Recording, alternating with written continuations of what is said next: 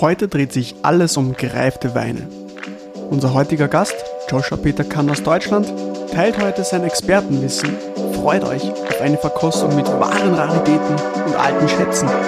Viel Spaß mit dem Probeschluck.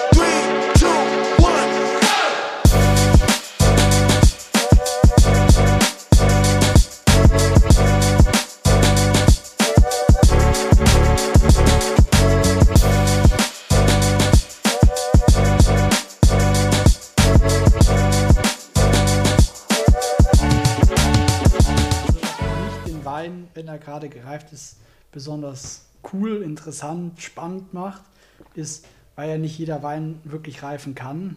Das muss schon echt eine Qualität im Glas sein, dass es reifen ja. kann. Und dann diese Harmonie zwischen den gereiften, trotzdem frischer Aromen. Der Wein der Winzer, also muss er wirklich schon Jahre voraus planen, wenn sie es richtig machen jedenfalls, oder es probieren und gucken, wie schafft man einen Wein, der immer noch balanciert ist nach 10, 20, 30 Jahren. Mhm. das finde ich ist so die große Kunst. Ja, das, das stimmt. Also gerade weil nicht jeder Wein genau für das Reifen eigentlich äh, das Potenzial überhaupt hat. Ähm, aber kurz zu dir, Joshua. Du bist ja eine sehr äh, interessante Persönlichkeit, wie ich finde, im, im Weinbereich. Wir kennen uns zwar erst jetzt seit, seit gut zweieinhalb Jahren jetzt, oder? Zweieinhalb Jahre, zweieinhalb ja, Jahren, genau. genau. Was hast du eigentlich vor äh, unser, unserer Ausbildung jetzt äh, gemacht? Also davor hatte ich Hotellerie angefangen zu studieren. Da war ich dann mitten im Hotelleriestudium und war eigentlich in der Sommeliersbranche, war Sommelier in Den Haag und habe noch eine Weinbar betreut. War dann ganz in der Wein-Sommeliersbranche. Und dann ja am Anfang beim Studium jetzt ja hier ja auch immer noch in der Sommeliers in der Weinverkaufsbranche und mhm. jetzt ja mittlerweile mutiert zum Hersteller. Also weil irgendwann habe ich dann gesagt, ja, also Wein probieren ist ja schön, aber mal selber machen. Selber machen, ja. das ist das Schwierige, glaube ja, ich. Das stimmt. Hast du das alles selbst äh, angeeignet oder hast du irgendwo bei den ganzen Weingütern das aufgeschnappt, wie du die Philosophie vom Weingut aufbaust? Oder wie ist das alles? Also es ist das? alles so eine Mischung. Ich habe ja in verschiedenen Weingütern gearbeitet und da habe ich dann in Weingütern, wo ich gearbeitet habe, manche Sachen hat man dann gesehen, wie man es nicht machen möchte. Mhm und hat man manche Sachen, was man machen möchte, gelernt. Und da bin ich auch so ein bisschen dann auf, dass ich meine Weine im Holzfass ausbaue, bin ich da so ein bisschen auf die Idee gekommen. Ähm, weil von Anfang an war der Plan, dass man irgendwie hier Weine macht, weil ich ja gerne auch so, wie gesagt, gereifte Weine trinke. Und da war so einer der Ikonenweine, der mir damals schon zugesagt hatte, war ein 2003er Chateau Musard, den mhm. ich probiert habe. Und da habe ich gesagt, so eine Kombination aus Holz, nicht zu viel Holz, Lagerfähigkeit, Oxidation im Wein, also bewusste Oxidation, was der, der Musal, der Weiße ja auch ordentlich hat. Hat mir so alles diese Einflüsse mitgebracht und da habe ich dann gedacht, also so einen weißen, frischen Muscatella, das, das muss ich nicht machen. Da gibt es genug andere, die das auch gut machen, sicher. Mhm. Und da bin ich sozusagen eigentlich mutiert in diese, wie macht man einen Wein, der auch Lagerpotenzial hat. Okay. Mhm. Chateau Moussard, ganz kurz, ist ja eigentlich einer der bekanntesten Weingütern, die man kennt in, in, im Libanon. Genau, also ja. ich, ich habe selber den, den Chef, den Senior ja. getroffen ah, okay, auf der cool. Pro-Wein letztes Jahr, mit dem auch länger philosophiert über Weinausbau und wie man was macht. Mhm. Und das ist halt einer der so der Ikonen libanesischen Weingüter. Mhm. Und für mich finde ich ein, wirklich ein Weingut, wo man sagen kann, die machen wirklich auch Weine, die am besten lagerfähig sind. Jung zu trinken, solche Weine, ist schon so ein bisschen eine Tortur, weil die so viel Energie, so viel Kraft haben, wenn man die jung öffnet. Und gerade wenn man die gereift öffnet, sind die schon echt, ein, echt was Leckeres. Ja, vor allem, vor allem der, der Icon-Wein von denen, der Chateau der Rote. Der Rote ja. Ich habe da vor, boah, wann war das, vor drei, vier Jahren in, in der Saison in Ischgl, habe ich da mehrere Jahrgänge probiert, glaube ich, was 98, 99, schon geil. Also die fangen, also ja. gerade auch, finde ich, gerade bei solchen Weinen, die fangen dann erst so nach 15, 20 Jahren erst an, cool zu werden, weil ja. sonst sind sie so übermächtig. Und das ist halt auch das Schwierige, also an der Weinherstellung, was ich dann finde. So meine Weine habe ich ja auch im Eichenholzfass ausgebaut. Und der eine oder andere wird dann auch bei meinen Weinen sagen, ja, okay, 21er vom Fass 2, einer mein, mein teuerster Wein. Das ist halt kein Wein, den man jetzt frisch so trinken kann zu irgendeinem Essen. Der ist schon übermächtig. Und das ist schon das Schwierige, herauszufinden, wie man einen Wein macht und auch beim Probieren auch drüber nachdenkt. Ist er, ist er stark genug, dass er lagerfähig ist? ist er, hat er genug Säure? Das sind alles die Faktoren. Ja, also ich habe schon mal gehört, dass, dass wenn du einen guten Wein machen willst oder produzieren willst, dann musst du schon sehr viele gute Weine probiert haben. Und ich glaube, bei dir kann man das auf jeden Fall sagen, du hast ja schon sehr viel, sehr viel Weine probiert. Ähm, wir haben ja noch gar nicht besprochen, wie heißt eigentlich dein Weingut? Gibt es ja jetzt eigentlich seit, seit kurzem, das richtige Startup, oder? Genau, also seit kurzem gibt es das jetzt. Also in Deutschland gibt es in den Vinotheken, aber auch in, in Krems kann man das in der Weinbar auch oder sonst direkt über mich äh, kaufen. Die Flaschen des Weingut heißt Vinum Scientiae, also auf Latein wissenschaftlicher Wein, weil mhm. ich halt nicht so die Standardeinstellung zum Wein habe, sondern eher das wissenschaftliche als Experiment weil ich ja gerade aus der Sommelier-Schiene komme, einmal das bisschen so experimentiere, aber nicht im Sinne sozusagen, was kann man da tricksen, sondern wie kann man den Wein sozusagen wirklich wissenschaftlich so verbessern mit Holzlagerung mhm. oder mit langem Hefelager, mhm. dass der Wein auch lagerfähig ist. Mhm. Das heißt ganz kurz, der, was ich vielleicht jetzt da nicht ungefähr vorstellen kann, was, was der Joshua da jetzt meint, wir haben ja ähm, bei der Bachelorarbeit auch, äh, hast du jetzt ein Experiment geplant mit sieben oder, oder sechs verschiedene Holzfässer genau. oder so. Ja. Was für Holzfässer verwendest du da? Also das ist das ist nicht so alles, das weiß noch nicht jeder, aber halt das sind die von bis von bis, also von slowenischer Eiche, österreichische Eiche, okay. Kastanien, ja. Raritäten also noch alles mögliche Raritäten dabei, wo ich dann auch, da ich mir das war auch ein Projekt, was eigentlich länger gedauert hat. Die, der Gedanke dahinter, weil dann habe ich geguckt, in welcher Weingegend benutzt man welche Art der Fässer, weil das hat nicht überall das französische Barrique, mhm. sondern die Weingegend benutzt die und die Größe und dann die und die das Holz. Mhm. In Spanien benutzen sie viel Kastanie für Riojas, weil Kastanie offenpurig ist und dadurch kann der Rioja schön viel atmen im Fass. Mhm. In Deutschland ist, ist man eher so eichenfanatisch und in Frankreich auch. Mhm. Wie gesagt, aber hier bei uns in der Gegend, hier im Wagram, benutzen wir auch viel äh, Akazie. Also Holzfass ist nicht gleich Holzfass für mich. Ja, sehr spannend, sehr spannend. Ähm, die, das Thema aber der Folge ist ja äh, gereifte Weine oder reife Weine generell. Ähm, es soll ja auch definitiv kein trockener Podcast sein. Du genau. hast drei richtig richtig coole Sachen mitgebracht, so wie ich dich kenne wahrscheinlich. Ähm, der, der vierte ist dann äh, von mir eine Spezialität im Glas. Machen wir einfach so, bauen wir einfach zwischendurch immer die, die, die Weine ein, lösen wir gleich auf, was es, was es ist. Es ist ein Blind-Tasting. Also ich weiß die ersten drei Weine nicht, was es ist und du weißt beim vierten nicht, was es ist. Genau. Ähm, ja, ich bin schon sehr gespannt, weil reife Weine kosten ist ja auch nicht, äh, auch nicht leicht, oder? Wie, wie würdest du das sagen? Also erstens finde ich, die Gelegenheit, gereifte Weine zu kosten, ist ja. das größte Problem, weil, wie, wie, du schon gesagt hast, ich habe ja auch schon einiges in meinem Leben jetzt schon verkostet, aber die wenigsten Weingüter oder auch Restaurants, wenn man die besucht und Weine bestellt, gereifte Weine gibt es ja nicht auf der offenen Tageskarte, sondern ja. das ist immer, da muss man gleich eine Flasche, das ist immer eine Investition. Mhm. Dann hält der Wein im Zweifel, wenn er offen ist, auch nicht so lange. Das ist also schon schwierig, die gereiften Weine so zu verkosten, wie man es möchte. Mhm. Ja, ich hätte einfach gesagt, starten wir einfach mit dem, mit dem ersten. Also vorweg, die, die Farben generell quer über, über die vier Weine sind ja schon sehr spannend, oder? Bevor man die probiert ja, hat. Also es macht schon Trinkfreude, schon nur ja. das Glas zu sehen. Ja, das ist sehr cool. Wobei eigentlich der, der rote jetzt noch am, am normalsten Am normalsten ausschaut, das stimmt. Ja. Also wenn ich jetzt mal anfangen darf mit der, mit der Farbe, ist eigentlich schon der Chor eigentlich schon noch relativ dunkel für das, dass wir jetzt da reife Weine probieren. Also wahrscheinlich äh, hat er schon ziemlich Body, würde ich jetzt mal sagen. Mhm. Aber außen hingehend sieht man schon so ein bisschen Brick, also ja. so leichtes, dezentes Braun. Würde ich auch sagen. Aber von der Aromen.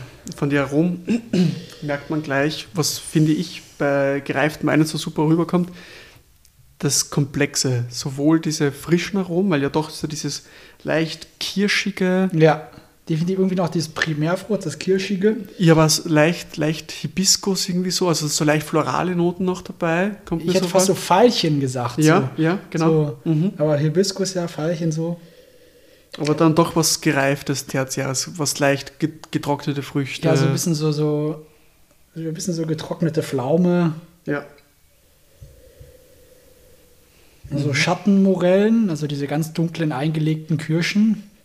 Holzfass, muss ich sagen, äh, habe ich auch irgendwie in der Nase leichte Aromen, aber gut eingespielt. Also jetzt nicht irgendwie komplett im Vordergrund oder so. Also schon. Schon balanciert, würde ich auch sagen. Ja. Mhm. Aber jetzt von der Aromatik her, von der Nase würde ich jetzt sagen, es ist jetzt ähm, gereift, aber jetzt davon, er hat sich schon sehr gut gehalten. Also wenn das jetzt, also ich würde jetzt da von der, von der Nase her sagen, ist jetzt nicht irgendwie, ähm, weil es kann ja natürlich auch sein, dass, wir haben ja die Weine vorher nicht wirklich probiert, es kann ja auch sein, dass ein Wein schon komplett drüber ist. Ja. Das wissen wir auch nicht. Aber in der Nase bei dem ist es jetzt überhaupt nicht so. Also, Nein, also da finde ich auch, der ist, wenn nicht jetzt sogar am besten Stadium fast, weil er Ja. jetzt schön. Das Schwierige ist natürlich Ja. bei der Farbe dann zu sagen, was für eine Rebsorte sein könnte, weil man kann ja mit Ja. der Farbe so ein bisschen was ausschließen, aber ja, von bis. Also ich würde jetzt mal sagen, von der Farbe her, ich würde mal von Pinot und Barolo und so mal weggehen. Also ist schon, schon eher dünkler die Farbe. Aber ja. Aber Nase gefällt mir schon mal.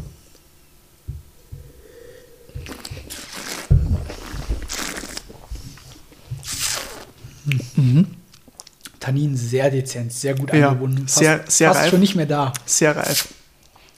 Eine Frische, aber Boah. Okay. Aber man merkt jetzt am Gaumen schon die, die Reife mehr als wie in der Nase, muss ich sagen. Also ja, Mhm. Säure, Säure finde ich sehr hoch. Mhm. Finde ich schon stramm.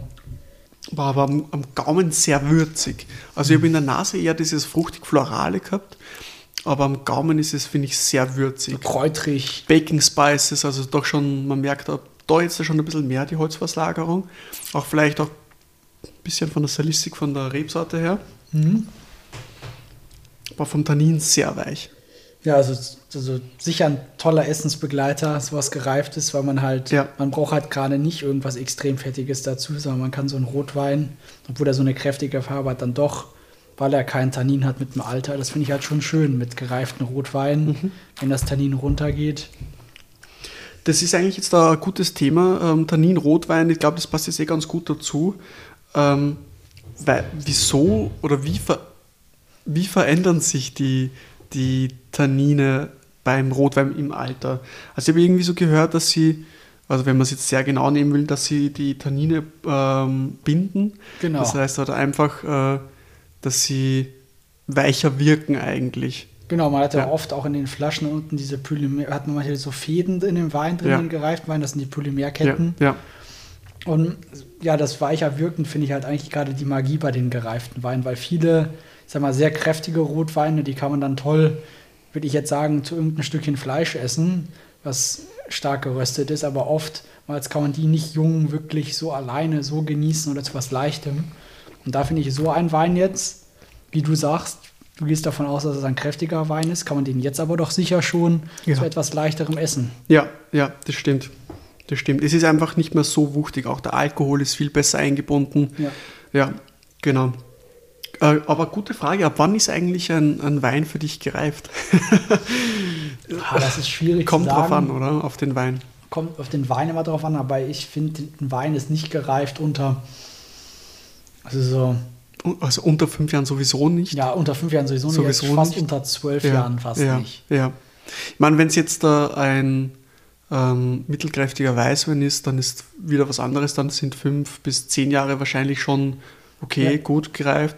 Ähm, aber jetzt bei dem Rotwein zum Beispiel. Bei dem ist ja Rotwein, also ich glaube auch, dass sogar der noch relativ jung ist. Ja. Also ich hätte, mir noch, hätte ich sogar noch länger im Keller Ja. verschwinden lassen können. Mhm. Aber ja, so zwölf Jahre für so einen guten Wein ist schon ein normales Alter. Mhm. Aber was ist es? Jetzt Das kann man, das so, ist ja die Frage. die spannende Frage jetzt. Also von der, von der Stilistik her und von, ähm, von Farbe und von den Aromen her würde ich jetzt mal behaupten, wir sind. Ähm, okay, müssen wir ganz kurz Pause machen. ich glaube, das ist mein Bruder, der, der die ähm, uns bringt. Den Petrus vorbei. In der Doppelmagnum. Gereiften Weintest. Servus.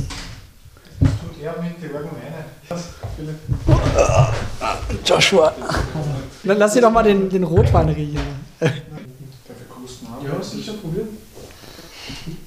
Ich schicke dir dann ein Bild was vor. Zur Auflösung. Ja. Wie Tipp. 2002 übergegangen. ich war zwei gesessen, die Bordeaux, mir nach Bordeaux, zwei Tage.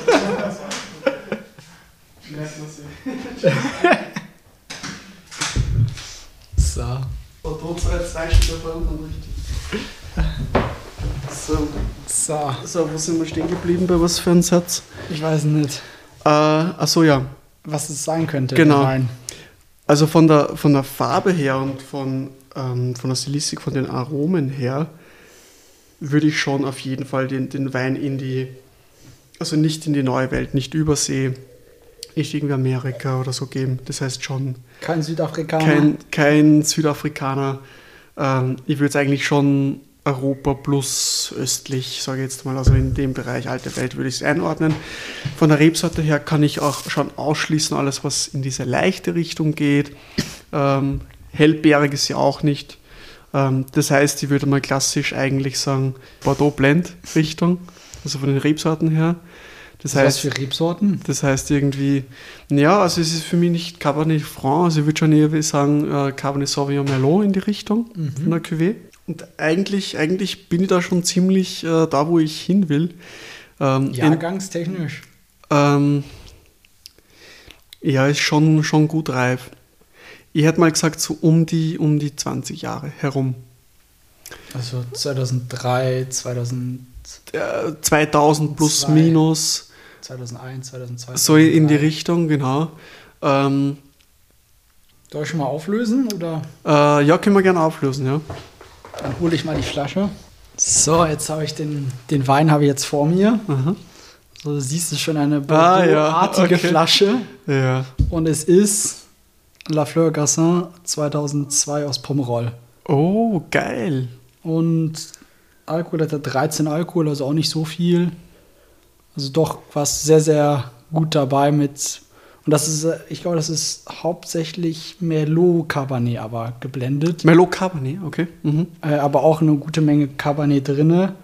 Und das 2002 also war schon super. Oh, Wahnsinn. Das war schon sehr, sehr drauf sehr, auf den sehr Punkt. genau. Oh, geil.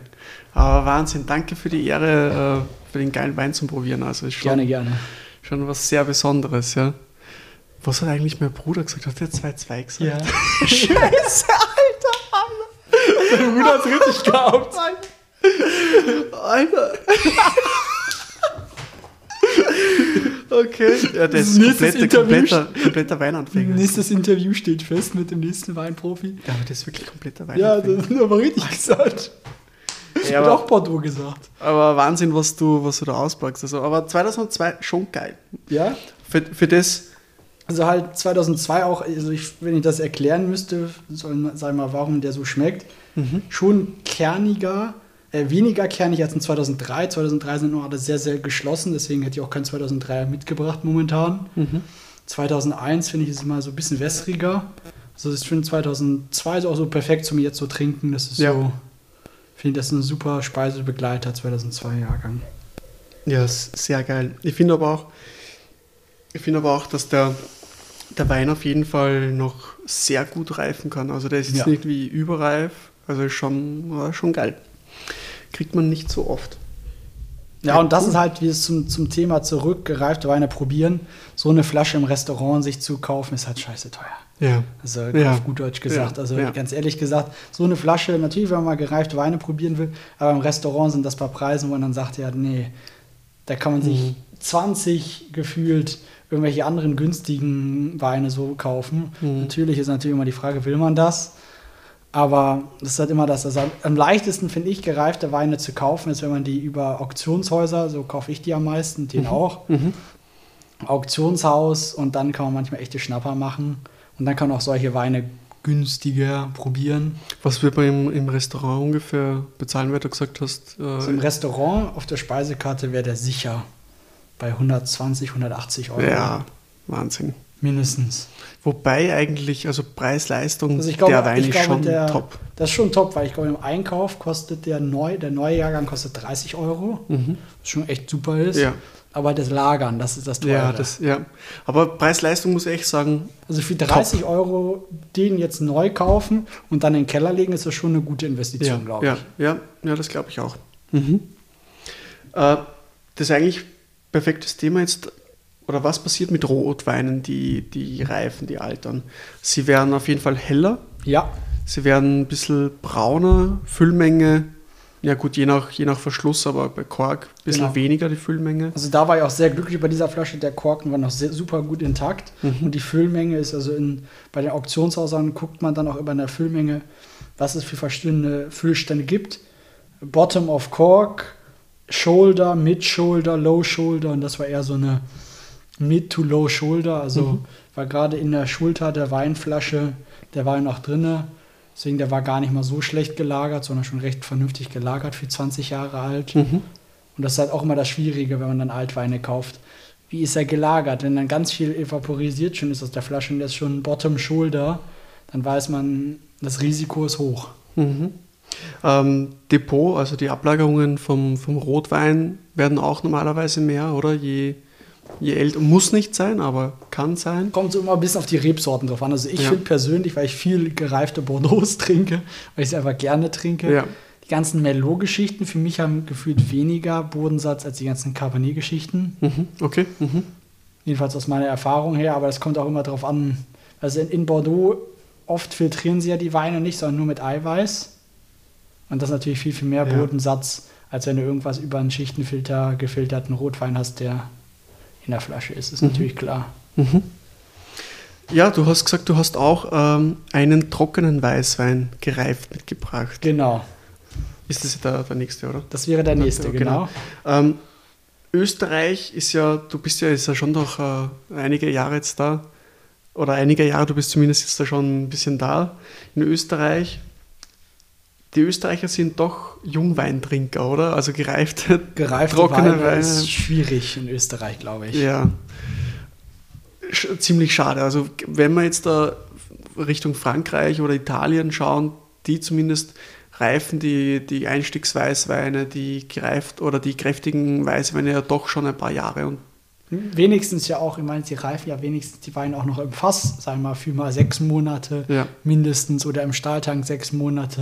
Da gibt es ja in Frankreich, gibt's ja, da sind jetzt ja mal nach 18 Monaten in Bordeaux, jetzt aus den Weinen, die wir glaube ich, 18 Monate in Barrique. Ist in Österreich ist ja schon, da wird der Wein ja auf oft gefüllt, wird gelesen im August und dann wird der aber im Jänner schon auf die Flasche gefüllt. ja, ja. Und das ist schon eine andere Art an Weinherstellung auch. Ja, das stimmt. Wobei die Österreicher, ähm, vor allem jetzt ist ja doch der neue Jahrgang 2022 rausgekommen, ähm, da gibt es ja fast schon eine Schlacht, so wie. So Wer, wie wer den ersten wer- Wein rausbringt. Genau, wer bringt den ersten Wein raus? Eigentlich eine Tortur, das finde ich, finde ich so schade. Ich finde diese Late-Release-Sachen immer so, so spannend, wenn du einen Wein einfach. Man, auch die, die Federspiele, die muss ich nicht jetzt trinken. Die, die kann man ruhig ein paar Jahre im, im Keller lassen, ohne dass irgendwas passiert damit, oder? Ja, also ich bin, ich bin gerade ein Fan von den Weinen, die so ein bisschen im Keller, also so mindestens zwei Jahre eigentlich, finde ich, sollten die Weine mindestens im Keller mal liegen. Ja, Aber das ist halt der, der Markt mittlerweile, die wollen den frischen Jahrgang und dann wollen sie keinen alten Jahrgang, sondern Hauptsache den frischen. Und am liebsten wollen sie schon zum Neujahr den neuen Jahrgang, was ja, gar nicht geht. Ja, ja. Ja, na, dann hätte ich gesagt, probieren wir einfach mal den, den trockenen Weißwein. Bin schon sehr gespannt. Der fast dunkelste, also von den Weißweinen her. Ja. Obwohl wir noch Süßweine gereifte dabei haben. Hat auch ein bisschen Sediment, also man sieht so ein bisschen das schwarze Sediment Ja. im Mhm. Glas leider. Das konnte ich leider nicht verhindern. Aber Mhm. Ich würde jetzt mal von der Farbe her sehr Bernstein ähm, sagen, doch ja, sehr, sehr dunkles, sehr dunkles Gold. ja schon Ähm. eher in die Bernstein-Richtung. Viskosität, also die, die Fenster, was man immer sieht im Glas, auch schon, schon gut vorhanden. ist übrigens nicht, wie alle glauben, ähm, nur Alkohol oder nur Zucker, sondern es ist eigentlich Glycerin, eine Kombination eigentlich von, von verschiedenen Sachen. Also, Also, Glycerin kann ja von die Hefe in der, in der, in der, in der Gärung bis alles Mögliche kann das ja eigentlich die Viskosität bestimmen. ja, genau. Ja, in der Nase, oh, schon sehr gut reif. Ich würde mal sagen, fast schon wie wenn du in einen gereiften Süßwein reinriechst. Honig, Bratapfelig, ja, karamellig, sehr getrocknete Früchte, leicht so in die exotische Früchte so trocken Ananas, trocken Ja, Aprikose. Ja, diese Papaya, die getrockneten, was man kriegt im Supermarkt. Mhm. Aber doch schon sehr viele reife Aromen, Ja. die wir schon rausgehört haben. Ja.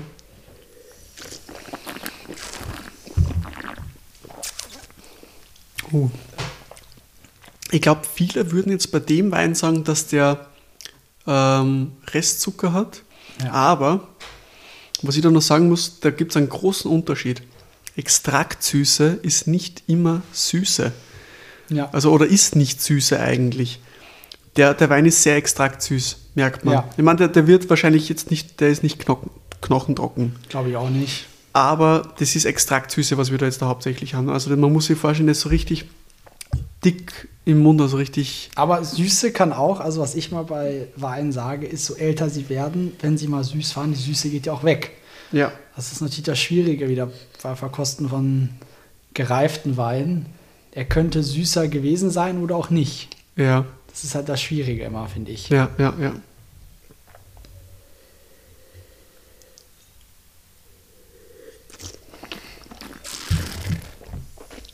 Ja, Definition trocken, wahrscheinlich hast du mich auch hinter das Ohr gelegt, weil Definition trocken ist auch immer schwierig. Ne? Es gibt auch trockene Spätlesen und so. Na, aber Säure, für das eigentlich schon noch ähm, hoch, würde ich sagen. Aber nicht unangenehm. also Na, überhaupt balanciert. nicht. Also man muss auch sagen, viele würden wahrscheinlich nicht sagen, dass die Säure hoch ist, weil es ja doch sehr viel ähm, Struktur und Körper da ist, was die Säure puffert. Ja. Ähm, aber für den Körper notwendig. Oder es macht Ja. den, den Wein ein bisschen frischer. er Das stimmt. Ist, ja. Auch am, am Gaumen sind die Aromen so in dieses Honig gereifte, getrocknete Dörr. Schon fast ein bisschen Tee hatte ich gerade eben. Ja, So ein bisschen so grüner Tee, so gefühlt. auch ein bisschen Oolong-Tee. Ja, Oolong-Tee, dachte ja. du so oxidativ, ja, das kann sein. Ah, ist schon sehr geil. Würdest du von dem eine Flasche trinken oder ist das eher sowas, was du ähm, gerne Speisen mit Geiter oder ein, zwei Gläser gern hast und teilst mit einer Gruppe? Also ich glaube, sowas ist ein Wein, der ist schwierig alleine, sagen wir mal, Ja. oder sogar zu zweit so eine Flasche alleine so wegzuhauen, sondern das ist, glaube ich, perfekt so ein Speisebegleiter, wenn man, sag mal, im, im Restaurant, sagen wir mal, man ist zu sechst und man will zur Käseplatte, zu gereiften Käse irgendeinen Wein haben. Ich glaube, da ist sowas nicht schlecht. Aber ich glaube, da braucht man schon einen gewissen Anlass, dass man den auch, weil, also ich finde, alleine so pur trinken ist ja super balanciert, aber wahrscheinlich kann noch besser sein mit bisschen Hartkäse oder sowas, etwas sowas in die Richtung dazu. Mit etwas mehr Zeit ist ein ganz, ganz dezentes Petrol in der Nase. Ganz, ganz dezentes kommt mir vor. Und das sagt ihr was? Das sagt mir was. Ähm, dass ich äh, in die Richtung äh, Riesling Greif von, von Deutschland gehen würde, auch mit, dem, mit der Extraktsüße, Mhm. auch mit der Säure. Ähm, ja, ich mache jetzt einfach Wild Guess, oder? So, so wie es bei einer Blindverkostung eigentlich So ist so gehört so wie es eigentlich gehört. Ähm, ich sage jetzt einfach mal, ähm, es erinnert mich an die Stilistik, ähm, weil es doch sehr konzentriert, also, Also von den? Aromen her, Deutschland, Region so groß? Rheingau, Okay. von der Region her, also Region, so, so also ungefähr. Ähm, also Mosel ist für mich, da, da, da hätte ich mehr, mehr Schiefer, mehr, Mehr Mineral. mehr Mineralik, also noch, das ist doch schon ein bisschen... Und nicht so, trotzdem Rheingau, weil es nicht so fett wie Rheinhessen. Also ich finde, Rheinhessen Ja. ist auch sehr fett, Ja, na, also ist jetzt nicht fett. sondern so in der Mitte. Ist so in der Mitte, genau. Also Säure ist auch ähm, fein, super. Also deswegen auch von den paar Gramm Restzucker, was er hat, aber trocken würde ich in die Richtung Rheingau gehen. Boah, vom Alter her wird es schwierig. Also Riesling, habe ich schon Riesling, gesagt, ja, ja. Riesling. Was sonst im Rheingau, oder? Ja. So ungefähr, was, was gibt es so? 98% Riesling, oder? also ich glaube. Oh, schon sehr reif. Schon sehr reif. Ja, aber trotzdem irgendwie noch eine Frische, finde ich. Also ich Ja, finde, so sehr. reif schmeckt er gar nicht. Na, na, aber ich glaube von den Von Aromen her. Aromen her ist natürlich, der hat schon den Keller länger gesehen. Ja, ich würde trotzdem sagen 40 plus. 40 Jahre alt. Ja, So alt. Mhm. Also Rheingau 40 Jahre, also so 80er Jahre Rheingau. 80er Jahre Rheingau, hätte So ich gesagt alt? Riesling. Riesling. Ja, die Aromen sind schon sehr, sehr reif. Also die, die, die Säure irritiert, irritiert mich noch vom, vom Alter her. Ähm, ja, also ja extrem sauer ist es mir nicht, weil mit dem Alter, finde ich, geht die Säure auch ein bisschen hoch, aber das ja. ist sehr, sehr balanciert noch. Ja. Das ist auch so ein bisschen gelber Apfel immer noch, habe ich das Gefühl. So ein bisschen so Bratapfel, gelber Apfel, so in die Richtung. Würdest du nicht so alt gehen? Also, ich weiß ja, was es ist, aber wahrscheinlich würde ich nicht so alt gehen. Okay. Ich weiß nicht, also ich glaube, dass es eine, trockene Spätlese ist. Mhm. Also schon reifer. Schon Trauben. reifer, reifere Trauben, ähm, aber trocken und deswegen er schmeckt jetzt nicht 40 plus. Ja. Aber ich glaube eben von der Stilistik, Rheingau, was ich glaube, dass es ist, ja. Rheingau, trockene Spätlese, das kann schon. Weißt du, ja. was ich meine? So ja. von der, so von ja, der Denkweise. So. Und deswegen glaube ich so reif, aber er schmeckt nicht jetzt so reif. Also man darf sich jetzt nicht vorstellen, okay, 40 Jahre alter trockener Weißwein, okay, der ist jetzt äh, okay, fertig. Aber ich glaube, eben mit der Stilistik äh, kann das schon, äh, schon hingehen mit, den, mit dem Alter. Dann suche ich mal den Wein Such, raus. Suchst du mal den Wein raus. Oh, braune Flasche. Braune Flasche sagt was für dich? Ja, eigentlich, dass er von der Region her schon mal passt, oder? Genau, genau. Und ein bisschen älter ist. Ja, genau. Ja. Und es ist. Oh. Das heißt, Riesling Spätleser, Rheingau 1971. Rondaler was, was ist das für eine? Barken. Rondaler Barken, 1971. Also das ist der Jahrhundertjahrgang. 71. Also ist jetzt 52 Jahre alt. Genau. Wahnsinn. Also Wahnsinn. Das ist ein älterer Wein. Wahnsinn. Und der ist noch so frisch. Genau, also das ist auch, deswegen hatte ich, also hatte ich auch gesagt, also ich finde ihn gar nicht so gereicht dafür, dass er 52 Jahre alt ist, ja. ist er noch gut Kraft. Na. Das ist eigentlich auch die Kunst. Also das hatte ich mit ein paar Winzern aus Deutschland schon geredet gehabt. So früher, so in den 70ern, in den 60ern, haben sie es hinbekommen, trockene Spätlesen zu machen, die so lange toll reifen können. Und heute, und dann gab es eine Zeit lang, so in den 80ern, 90ern, viel süß ausgebaute Spätlesen. Mhm. Und die trockenen wurden so ein bisschen vergessen, weil die Leute wollten süßen Wein in Deutschland in der Zeit. Ja. Und dann hat man so ein bisschen, und jetzt versucht man wieder trockene Spätlesen zu machen, die lange reifen können. Aber jetzt hat man so ein bisschen, haben mir ein paar Winzer gesagt, so das Problem, die trockenen Spätlesen wieder lagerfähig zu haben. Weil jetzt hat man viele trockene Spätlesen, die aber diese Frisch-Trinkerfraktion sind. Mhm. Und jetzt wieder sozusagen zurückzukommen, das ist sozusagen wieder der, der Maßstab, wo die Leute wieder hinwollen. Okay. Mhm. Das ist immer so ein Wandel der Zeit. Ja, sehr spannend. Also danke auch für den, für den zweiten Wein. Übrigens ja. muss ich noch dazu sagen, das ist nicht gestellt. Das ist wirklich eine Blindverkostung. Also für das bin ich echt gut dabei, oder? Ja, absolut. Also so absolut. Wahnsinn, okay, also das hätte ich nicht geglaubt. Dass, weil ich finde, reife Weine zu probieren ist ähm, schon schwierig. Also gerade was das Alter angeht, ja gut, aber auf den Jahrgang 71 wäre es halt nie gekommen. Nee. Also das ist natürlich, da, da, muss man auch die schon, ich habe jetzt vom 71er schon einige probiert, auch aus verschiedenen Regionen, Mosel, Rheinhessen, Rheingau. Das ist halt das zu erkennen, ist schon echt schwierig. Und dann ist halt das Problem Flaschenvariationen, das Thema. Ich habe schon verschiedene gehabt, also manche, manche 71er gehabt, die noch deutlich reifer geschmeckt haben, manche, die noch frischer waren. Ja. Da kommt es auf die Einzellager drauf an. Das ist eine, eine sehr, sehr guten Einzellagen vom Kloster Eberbach. Ähm, ja, das ist halt einfach immer schwierig, das dann Okay, Wahnsinn, was du für Sachen mitnimmst, Joshua. Gerne, gerne. ja, sehr cool. Ja, was eigentlich mich noch interessieren wird, bevor wir zum dritten Wein gehen, ähm, was mich immer sehr viele fragen ähm, und auch schon bei Probeschluck sehr viele gefragt haben, wird denn der Preis auch immer höher, wenn der Wein älter ist? Oder kann man da wieder so wie oft sagen, it depends?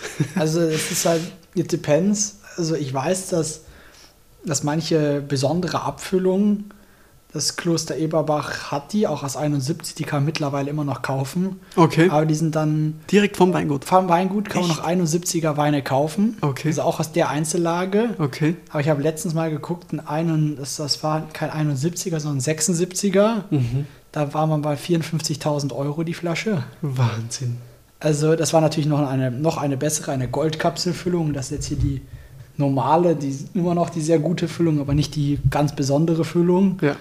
Ähm, also Abruf werden die Weine doch in dem Alter richtig, richtig teuer. Gerade solche legendären Weine. Ja, ja, sicher. 76, 71, 61, 45er Jahrgang. Das Mhm. sind so die Jahrgänge, die halt, erstens, sie wurden oft nicht zurückgelegt, weil sie so gute Jahrgänge waren. Dann wurden sie verkauft damals schon. Und wenn sie zurückgelegt wurden von den Weingütern selber oder man kann sie im offenen Weinhandel kaufen, also in den, in den Auktionshäusern, dann werden die halt, die sind halt sehr gefragt, solche Weine. Ja, ja. Also man muss auch dazu sagen, dass nicht, wie eben schon vorher erwähnt, nicht jeder Wein geeignet ist zum Reifen. Und nur die zum Reifen geeignet sind, die werden vielleicht auch mit dem Alter dann teurer.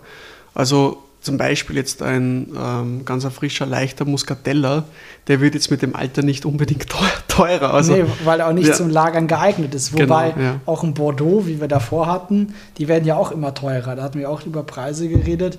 Den kann man, die Bordeaux von dem Weingut kann man mittlerweile, also die zwischen, kommt mal darauf an, wo man kauft, aber in Deutschland ist der bei 28 Euro, in Österreich Mhm. ist er bei 30 Euro, der Bordeaux, den wir hatten. Den 21er Jahrgang, also der frische. Aber gereift ist der halt auch mindestens doppelt, wenn nicht dreifach schon so teuer. Ja, ja. ja, man muss es eigentlich wie mit anderen Luxusgütern vergleichen. Es geht ja immer um, wie rar ist etwas, wie groß ist die Nachfrage, Angebot, Nachfrage. Genau. Ähm, und da ist halt gerade ja. bei gereiften Weinen Rieslinge und Bordeaux. Aus Rheingau, also oder generell Deutschland, ist ja sehr gefragt momentan. Gell? Und Rheingau ist ja sowieso ein Mini-Weinbaugebiet. Sowieso ja fast nichts im Vergleich zu Ja. Mosel oder zu Rheinhessen. Ja. Deswegen da was zu finden, ist natürlich schwierig. ja, sehr spannend, sage ich ganz ehrlich. Und wenn es schon so anfängt, ich bin dann jetzt auch gespannt auf den, auf den, den dritten, den, den letzten Wein von, von dir, den du mitgebracht hast. Ähm, aber bis jetzt hast du schon alles abgerissen mit den Weinen, was du mitgenommen hast. aber ist, ist Schade. Schon wieder zu Ende? Die nächste Folge gibt es dann Donnerstag um 16 Uhr. Folgt uns auf Instagram, dass ihr alle Infos nicht verpasst.